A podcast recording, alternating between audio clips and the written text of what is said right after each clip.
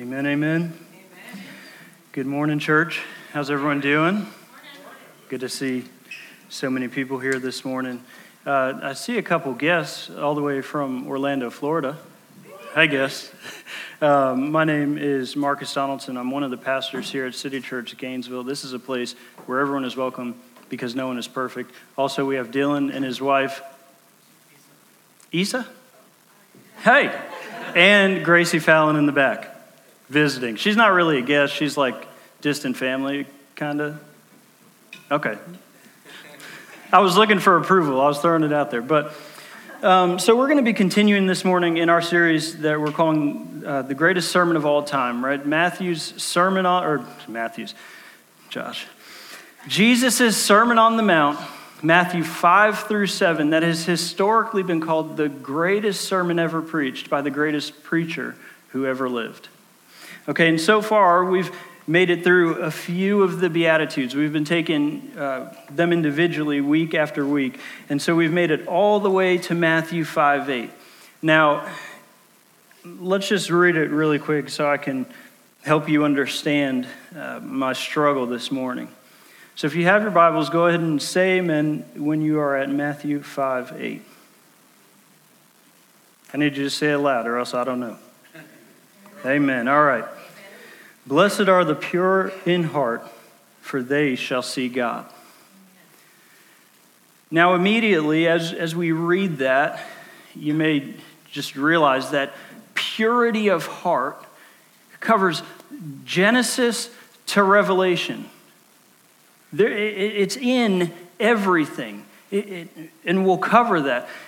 But besides the, just the enormous scope of this, this word or this concept, purity of heart, is the fact that I feel severely underqualified to preach any part of God's word, but especially this, without being hypocritical or something else. So that's the struggle that I've been dealing with all week. So um, that's where we're going. It's we could have done it one of two ways. I could have gave, or I could have given you something short and cheap and convenient and everything else, but I know that that's not what our people here at City Church want. And honestly, that's not what God would allow me to do. So even though my flesh was like, it's so big, I don't want to go over their heads, and that's not what the Lord's going to allow me to do. So we're going deep. All right? So let's pray quickly and then we'll get started. Father God in heaven, we pray that by your word that you would search us and know us, that you would reveal to us the impurities in our heart, that you would reveal to us if there's any deceitful way within us, any wickedness that dwells in the innermost part of us. Lord, we pray that, that you would reveal us so that we can draw near to you for forgiveness and cleansing. And it's in your name we pray. Amen. All right, so at the beginning of our series, we, we briefly touched on, we mentioned it and kind of covered it in some depth, but I'll, I'll touch on it again. We reminded ourselves that in and around the time that Jesus began his ministry, Israel the, the people of Israel, right, they were in a desperate situation economically, politically, and religiously or spiritually. Right? And politically, for centuries, Israel had been under the oppression of uh, many foreign nations, but at this time, when, when Jesus is talking to the disciples, when he's teaching the Sermon on the Mountain, the crowds are eavesdropping. They were specifically oppressed by the Roman Empire. I was going to say Roman government, but Roman Empire.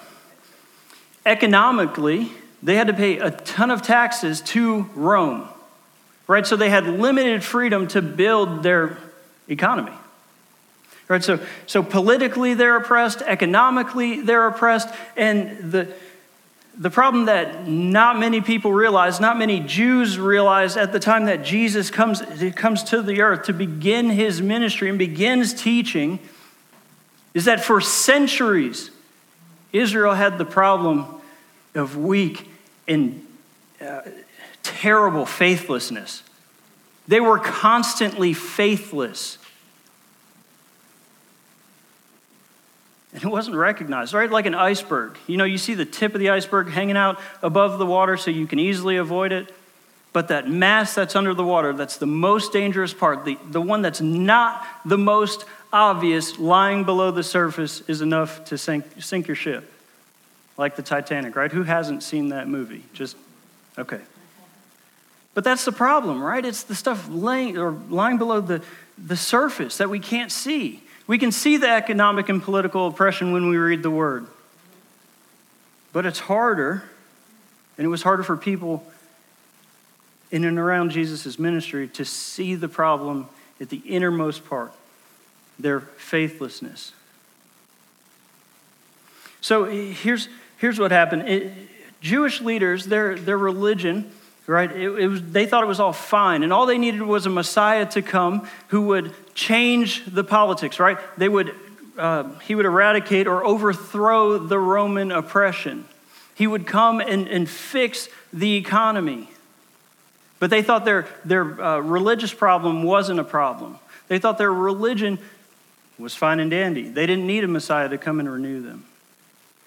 So, what they did, the Jewish leaders for centuries, is they interpreted the, the law of Moses and they reinterpreted the law of Moses. And then, because they couldn't keep the law of Moses, they developed their own traditions. And because they couldn't keep their own traditions or the law of Moses, what they did is they numbered a few right? If you can keep a few of these or several of these, then, then you'll be saved, you'll be righteous, you'll be pure in heart. And because the people couldn't do that, what they did is they said, if you can just keep one,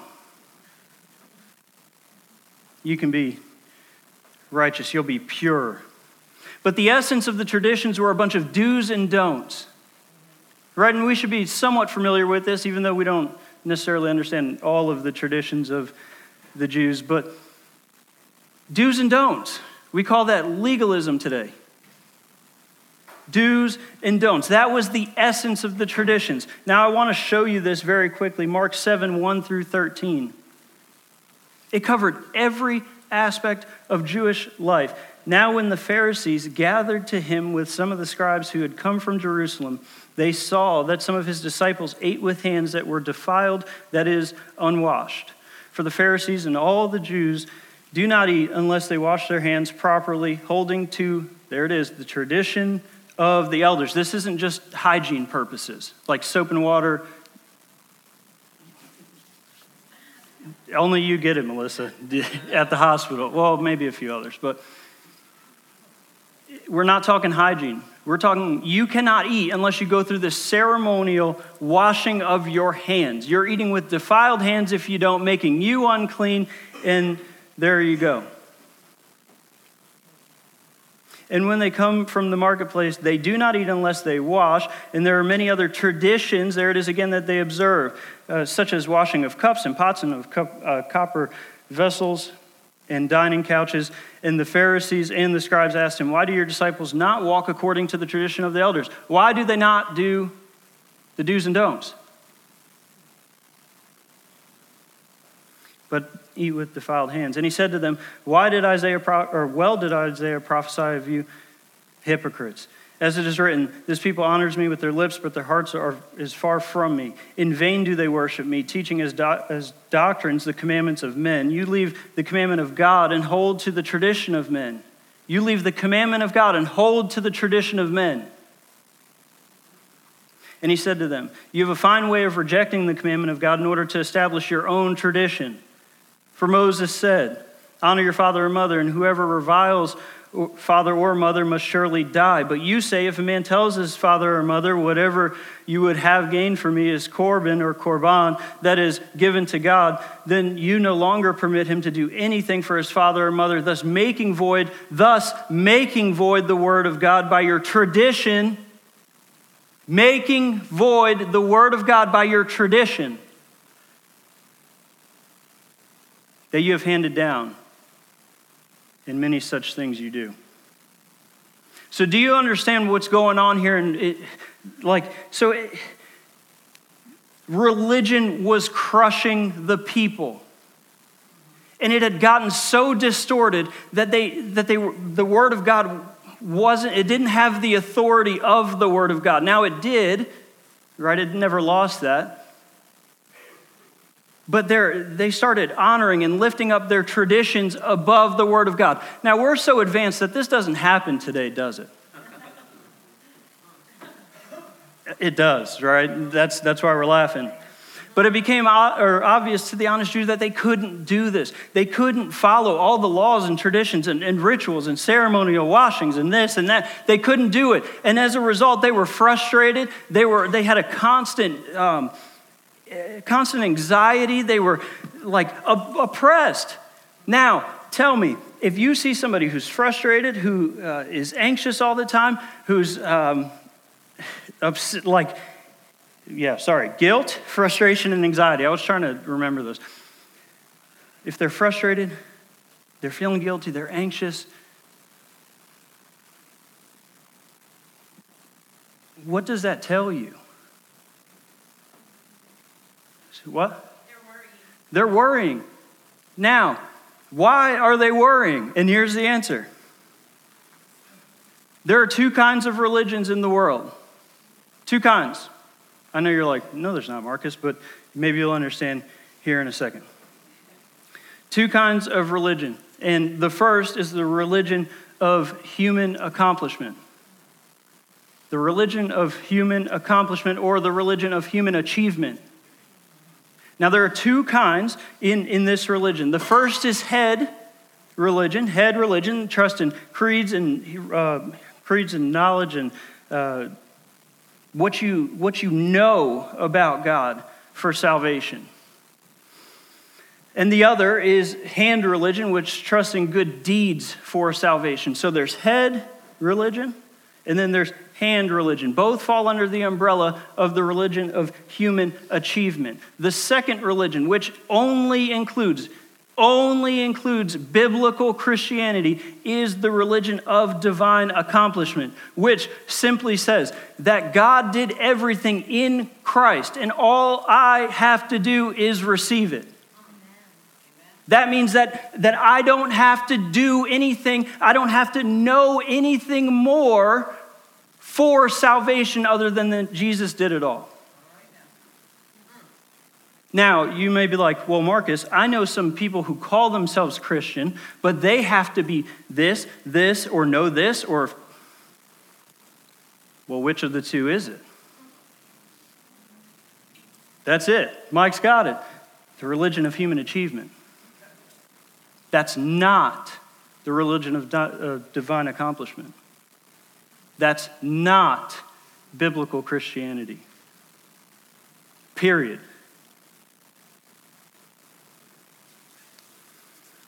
So, like the disciples and the eavesdropping crowds, continually, continually, we are being reminded that Christianity is not a religion of human accomplishment. It is a religion and only a religion of divine accomplishment. There's no other way around it. Being comes before doing, just like Jared said repeatedly last week. Now, I want to show you just a few examples of this in Scripture, right? Of this oppressive religious weight.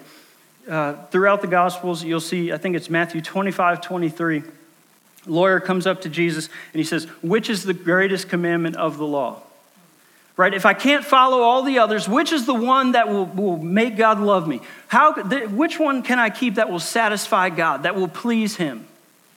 Nicodemus, John 3, Jared talked about it last week. But notice there in that exchange that, that Nicodemus doesn't ask Jesus any questions.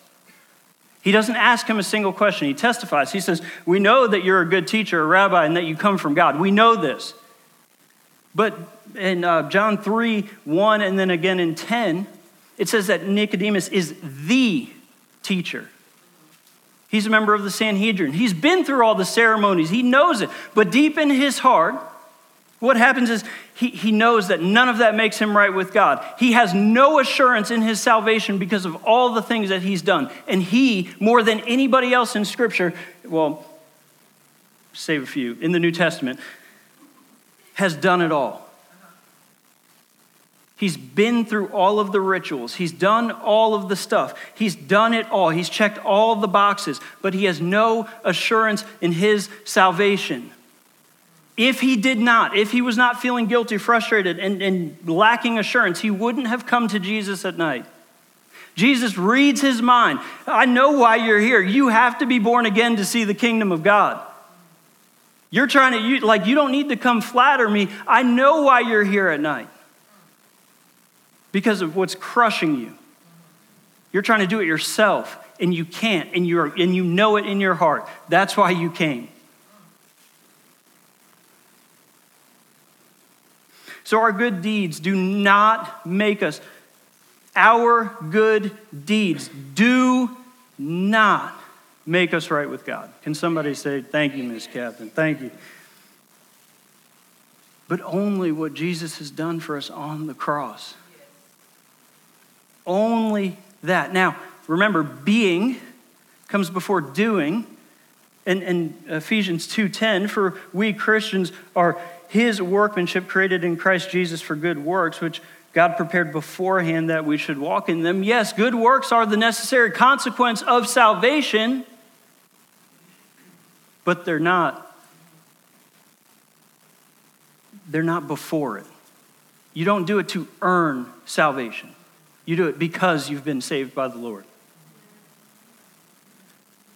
Okay, so we're, we're at this, this fifth beatitude. Matthew 5 8. Go ahead and find your places there again. And so far in our, in our series, that's, that's where we've made it. Week after week after week. If you were here on Wednesday, you're starting to see what God does through His Word. If you missed it, join us not this Wednesday, but the following and you'll see it. I don't want to spoil it. You know, got to give you some a cliffhanger or something like that. You know, got to sell it, whatever. Um, but what we need to understand is that the people here in, in the first century, in and around Jesus' ministry, they were concerned about doing in order to be. Jesus is telling us again and again we need to be concerned with being before we can do. Okay? So, what I, my promise to you is that April 24th, when, when we're on our last beatitude, I'm going to connect all of them. I'm going to connect all of them and I'm going to help us see this in its fullness. But what we need to understand is that the first four are concerned with our inside, right? How we see ourselves before God. It's the, the transformative work that the Holy Spirit does in the heart and the mind of the believer. Right? We have to be poor in spirit, and then everything flows from that gate. Now, this one, this fifth beatitude, being pure in heart, is the apex. Everything flows to it, and everything uh, flows from it. Okay? Thank you. but in one statement, blessed are the pure in heart, for they shall see God. Jesus rips the entire, like the, the whole cloak of religiosity off of the, off of the religious system. He rips it off, completely tears it off. Who's going to see the kingdom of God? The pure in heart, them and them alone. Not you, everybody who's trying to do to be. Only those who are will see the kingdom of God. So, this beatitude, which is why we had to frame it with the historical context, it completely completely contradicts or contrasts. It completely contrasts the religious system that the scribes and the Pharisees had forgotten long ago and then oppressed the people with their strict religious system of do's and don'ts. So, what we're going to do is we're going to go through those words blessed, pure, and we're going to talk about some things in between. We're going to look at heart, and then we're going to look at that last phrase, they shall see God. Sound good? 20 minutes seatbelt. All right, so blessed. That, that word, or blessed, you know, who's, okay, show of hands. Who says blessed? Be honest. Praise God, I'm not alone. All right, so that word, we've been defining it for a few weeks, right? But it, means happiness, joy, or contentedness that the world cannot give and therefore cannot take. It's a supreme joy. It is uh, the condition of well being that is the consequence of salvation. It's the status of somebody who has right relation to God after having their heart made pure or internally transformed. That's why you're blessed. That's why you're supremely happy. Pure. I, I studied the Greek word all week, and I still don't know how to pronounce it confidently, so just, I know you guys aren't super worried about it other than laughing at me, but so the basic meaning of, of that word in the Greek, it means to make pure, uh, pure by cleansing from dirt, filth, and contamination. It's often used of refining metals, right? But it, it talks about being uh, refined until all impurities are removed and leaving only the purest metal, right? We understand that idea of um, purifying or refining gold, right? Right? They want to in, extract extract all of the impurities until you have solid gold in its purest form. That's the idea here. Now, in that sense, purity means unmixed, unalloyed, and unadulterated. It means pure. I know you don't define the word with the word, but it's all right. However, there are six kinds of purity, and this is where you might want to take some notes because you may want to look this up later. But there are six kinds of purity that we see in Scripture, and I'm not going to spend a lot of time on them, but I'm going to mention them. Primal purity is the first, it exists only in God. It's the, the, this kind of purity, it's as, as essential to God as heat is to fire or wetness is to water. Primal purity, He's the only one who has it. It belongs to Him and Him alone and only He can possess or will ever possess it. But because He is the only one with primal purity, He can bestow all the other kinds of purity onto the rest of creation. Okay? So then there's created purity, which is number two. It's the purity that existed in, in God's creation before it was corrupted by the fall. We talked about this at our introduction. God created the angels and man in purity. Amen?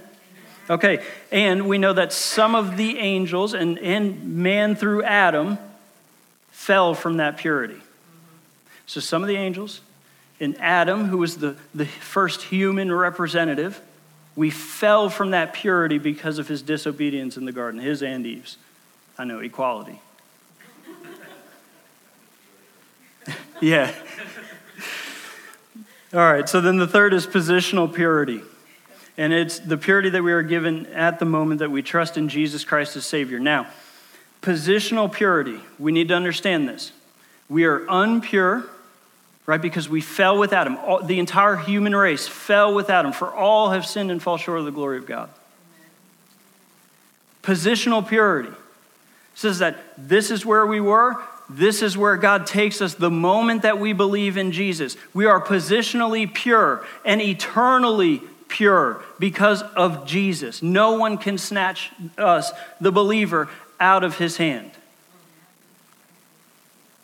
And we hinted at this earlier. When someone trusts in Jesus' death and resurrection for the, uh, for the forgiveness of sin, God gives them Christ's purity. He gives them Christ's purity. Here's yours, throw it away. Here's mine, take it, and it's yours. Imputed purity. He gives it to you, He credits it to you. So from that day, the Father sees us just as he sees the Son, perfectly righteous and without blemish. Don't believe me, believe God's word. Hebrews 9:14. How much more will the, bro- the blood of Christ, who through the eternal Spirit offered himself without blemish to God, purify our conscience from, from dead works to serve the living God? How much more will the blood of Christ do that?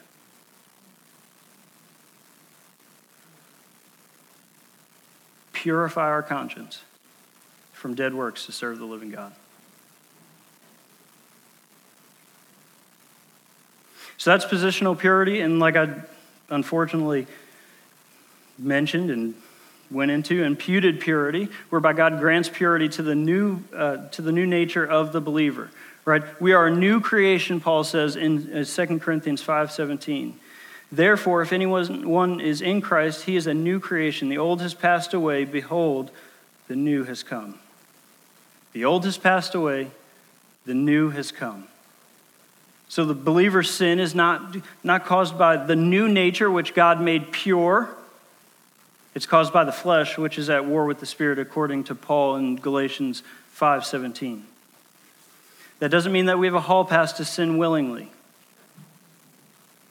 That doesn't mean we just get to live however we want. Because God made us pure. He made us a new creation. If you are a new creation, you have new desires. That doesn't mean that you will not fail. That doesn't mean that you won't be tempted. That means that it should not characterize your behavior all the time. You're not new in that sense. All right, so practical purity. This is where the believer participates with God in the pursuit of purity. This is where we cooperate with God in pursuing the, uh, purity. And this is the kind of purity that Paul appeals to in 2 Corinthians 7 1. Since we have these promises, beloved, let us cleanse ourselves from every defilement of body and spirit, bringing holiness to completion in the fear of God. Peter reminds us that we are not saved just for uh, Uh, an eternal purity, but for an earthly and a practical purity. 1 Peter 1 14 and 15. As obedient children, do not be conformed to the passions of your former ignorance, but as he who has called you is holy, you also be holy in all your conduct. So if purity doesn't characterize your life, you need to ask yourself do you belong to the Lord? That does not mean that you will not fail. That does not mean that you will not sin or be tempted. But if we confess our sin, he is faithful and just to forgive us our sin and to what? To cleanse us from all unrighteousness. That's 1 John 1 9. Amen. Don't trust me, trust the word. Ultimate purity is the sixth one, and then we'll get moving. So it's the perfected purity that all who truly belong to the Lord will experience when they are glorified in his presence. All sin will totally and permanently be washed away.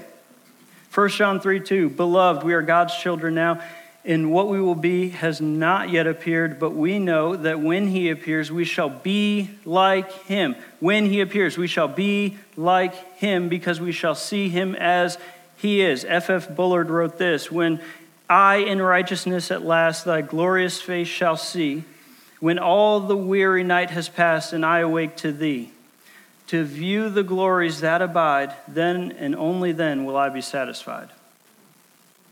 That's the Christian's desire for this ultimate purity. So, unless the Lord returns, or when the Lord returns, or calls us home, whichever co- comes first, that's the end goal, this ultimate purity. That doesn't come from what we do, it comes because of what he accomplished on the cross. So, throughout church history, people, because you know we're just so, we're way more advanced than these people that Jesus is talking to. They've suggested a few ways to become pure to achieve this spiritual purity. And the first is monasticism. You become a monk. You flee from the world and you isolate yourself in this bubble of purity where you just pray and do, you know, nothing but just serve. That's it. You become pure that way, right? No. The second one is a second work of grace right? At some point, God miraculously uh, moves or removes all of the, the, the sin that is within you in this life, and you become perfectly sinless as you live. Your halo's bright, so it's hard to take pictures with you. You float on a cloud, so you don't need like a car or anything else. You don't need a self driving Tesla, because the second work of grace makes you perfect. No, says the word. Neither scripture nor experience support either one of these. You show me somebody who's still alive today who is sinless, and we'll just let them preach until they die. All right? So don't buy into the lie.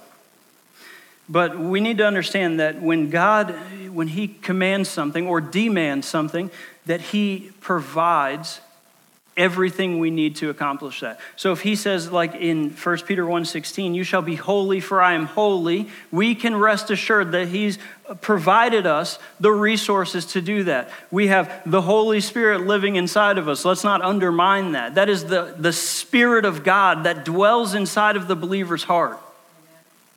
We have his word, his living and breathing word.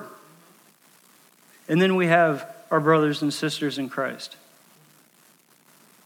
Oh, and don't forget, we have Father, Son, and Spirit all watching over us, all sovereignly guiding us. So if He demands that we be holy as He is holy, we can be sure that He provides us the resources to do so. Now, where we fail, we have an advocate in Christ Jesus our Lord. But here's the problem the people knew this. They knew that someday that God would come and change their heart. Look, Ezekiel 36, 25 through 27. I will sprinkle clean water on you, and you shall be clean from all your uncleanliness. Or, un, yeah, unclean, uncleanness. Sorry, I don't know what's going on.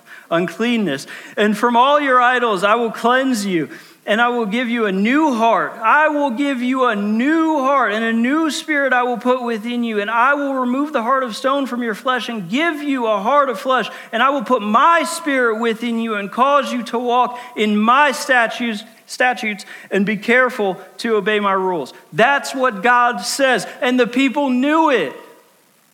And here comes Jesus saying, Blessed are the pure in heart, for they shall see God. Now, you must have had one or two reactions. Like, oh, well, I already am pure in heart. I've done X, Y, and Z. Or you're like, man, I need that. Well, that's weird, right? I said I wasn't going to do it. Because to, to come to that end, you'd have to be poor in spirit. And you have to mourn over your sin and sinful condition that got you into that position. The, the one that where you cannot achieve purity in your heart. And then you would have to fall meek before a holy God. And then, and then you, you would have to um, be, be hungry and thirsting for his righteousness, something that you cannot get on your own. And then God, in, in His mercy, when He pours that on, out onto you he, uh, in mercy, he, he satisfies your hunger and thirst. You become merciful. Then and only then do you become pure in heart. It's not before, it's not after. Everything leads to purity, it's the apex. Only Christ alone can make you pure. All right, so heart. Uh, it's translated cardia, and that's where we get words like cardiac and things like it. But throughout Scripture, we know and we understand, so I'll be short, that the heart is used to metaphor- metaphorically express the deepest and innermost part of the person. Right? But in Scripture, the heart is used to represent more than that. It's about the, the decisions, the thoughts, the will, and everything else. God has always been concerned about the heart of man. He's always been concerned about your heart. Genesis 6 5, I'll show you. The Lord saw that the wickedness of man was great in the earth, and that every intention of, his, of the thoughts of his heart was only evil continually. What did he do? Flood the earth. He's always been concerned with the people's heart. When he looked on man and he saw, they had a problem. But according to Jesus, it's the inner man, the, the core of every one of us here today and around the world and who's ever existed, that God requires purity, not the outside. It's not new. And, and I remember being asked this once well, what if, what if um, I have a good heart? Here's what Jeremiah says The heart is deceitful above all things and desperately sick. Who can understand it? I, the Lord, search the heart and test the mind, and uh, to give every man according to his ways, according to the fruit of his deeds. The bottom line is that God is concerned about our hearts. He's not concerned about what you do with your hands or what you know in your mind.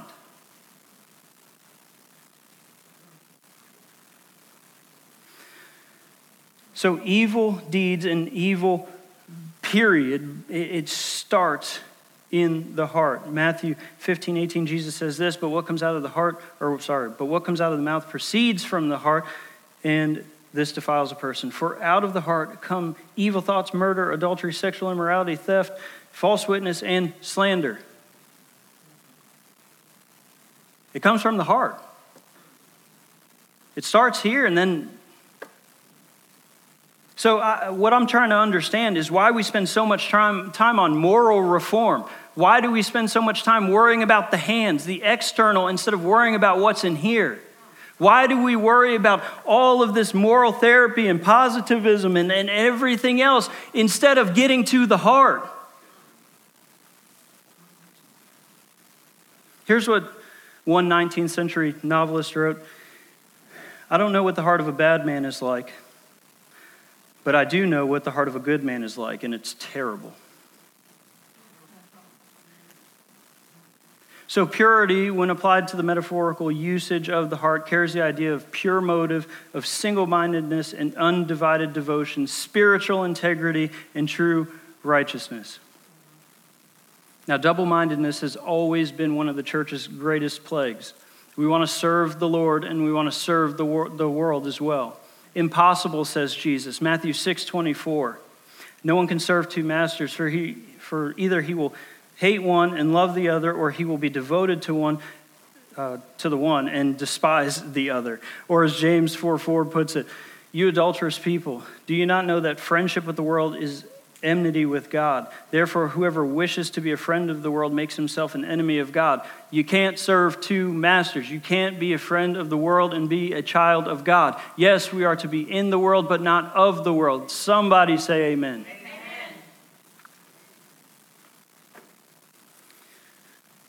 The hymn, Oh, for a Closer Walk with God, accurately expresses the proper Christian desire. The dearest idol I have, know, I have known, whatever idol that may be, help me tear it from its throne and only worship thee. But this is more than, simpli- or more than simply sincerity of motive. Right? There's a lot of people that it's, it's all about what you mean to do. Right? Well, I meant well by doing that, so God will accept it. No, says God's word. I'm sure that the pagan priests that opposed Elijah, um, when they lacerated their dead bodies, or dead bodies, when they lacerated their bodies uh, to call down Baal to consume the sacrifice with fire in 1 Kings 18 28, um, I'm sure that they were sincere in that. I'm sure that they had the right motives in that. I'm sure that they wanted to appease Baal. Nevertheless, their sincerity didn't produce the desired results and it didn't enable them to see the wrongness of their false religion because their sincere trust was in a false god, Baal. So their sincere devotion was sincerely wrong, and therefore it was sincerely worthless before God.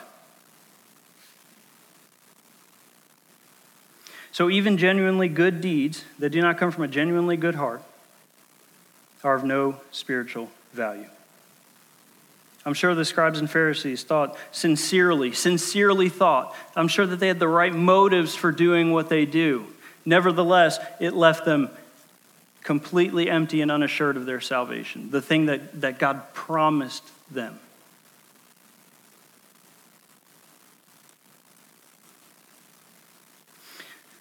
So here, here's what Jesus said to the scribes and the Pharisees. Matthew 23, 25, and 26. Woe to you, scribes and Pharisees, you hypocrites!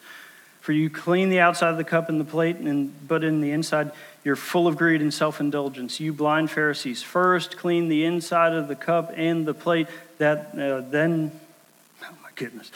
First, clean the inside of the cup and the plate, that the outside also may be clean. Sorry, I'm trying to go. If you're, if you're here, say amen. All right, I'll get here too, hopefully sometime soon, or I'll just read the Word of God. All right, and when we encounter passages like this, here's the problem. We, what we do, eh, here's what I do. Let me just say, speak for myself. When I hear passages about purity and about God's concern for my heart, I, like the, the Pharisee in Luke 18 11, I start comparing myself to other people. I start thinking about the worst too, not the best, right? The worst people, or the ones that I consider the worst, anyways. I don't use God's eyes. And, and, and here's what we need to avoid doing today is doing exactly what he did. Luke 18, 11, the Pharisee standing by himself prayed thus God, I thank you that I'm not like other men, extortioners, unjust adulterers, or even like this tax collector.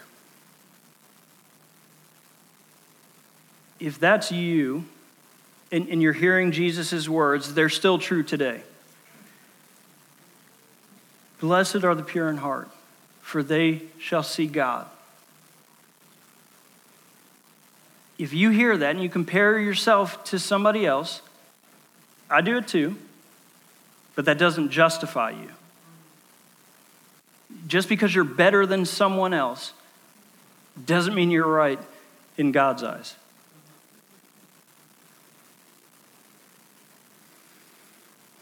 All right, last phrase, and, and, we'll go. They shall see God. That's the second part of this verse. And here's the way that it works in the Greek it's the, the future indicative tense and it's the middle voice. So, what it, it more literally reads like, as one commentator wrote, is that they shall be continuously seeing God. The pure in heart shall be continuously seeing the glory of God in this life. And we know from ultimate purity that we will see Him in the next because we will be like Him and uh, because we are like Him. He has made us like Him. So we will see the glory of God. Now, I'm, don't hear me wrong. I don't see Jesus in the flesh when I uh, wake up in the morning. I don't see him when I pray. But I see the glory of God when I, when I come here on Wednesday night and people are, are mourning together, when, when they're comforting one another, when they're praying together, when somebody comes and they're like, What must I do to be saved? I see the glory of God all around me. So don't, don't get it confused. But know that you, when, when you are pure in heart, the, the effects of sin that blinded you to the glory of God now is removed. You, you can see. And when he, when he heals you, when He makes you pure in heart and you can see, the glory of God is everywhere. Sometimes it's hard to see, but you can see it. Now, if you're not pure in heart, you won't see it. Period.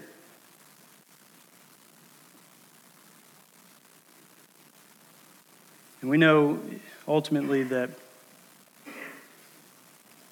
that we will see him face to face. So here's the question, and it's simple Are you pure in heart? Are you pure in heart?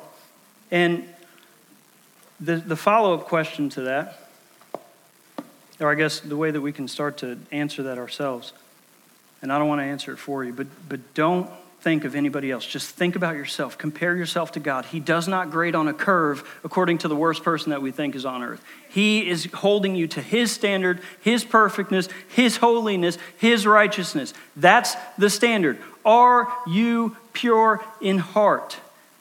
If it's yes, then how? Is it because you've done A, B, C, D, E, F, G? That's hand religion. That's religion of human accomplishment.